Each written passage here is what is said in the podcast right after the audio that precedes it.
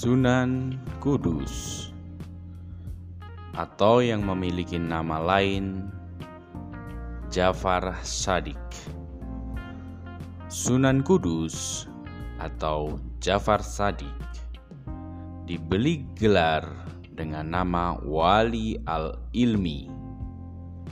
Wali Al-Ilmi mempunyai arti orang yang berilmu luas atau berilmu tinggi oleh para wali songo karena memiliki keahlian khusus dalam bidang agama.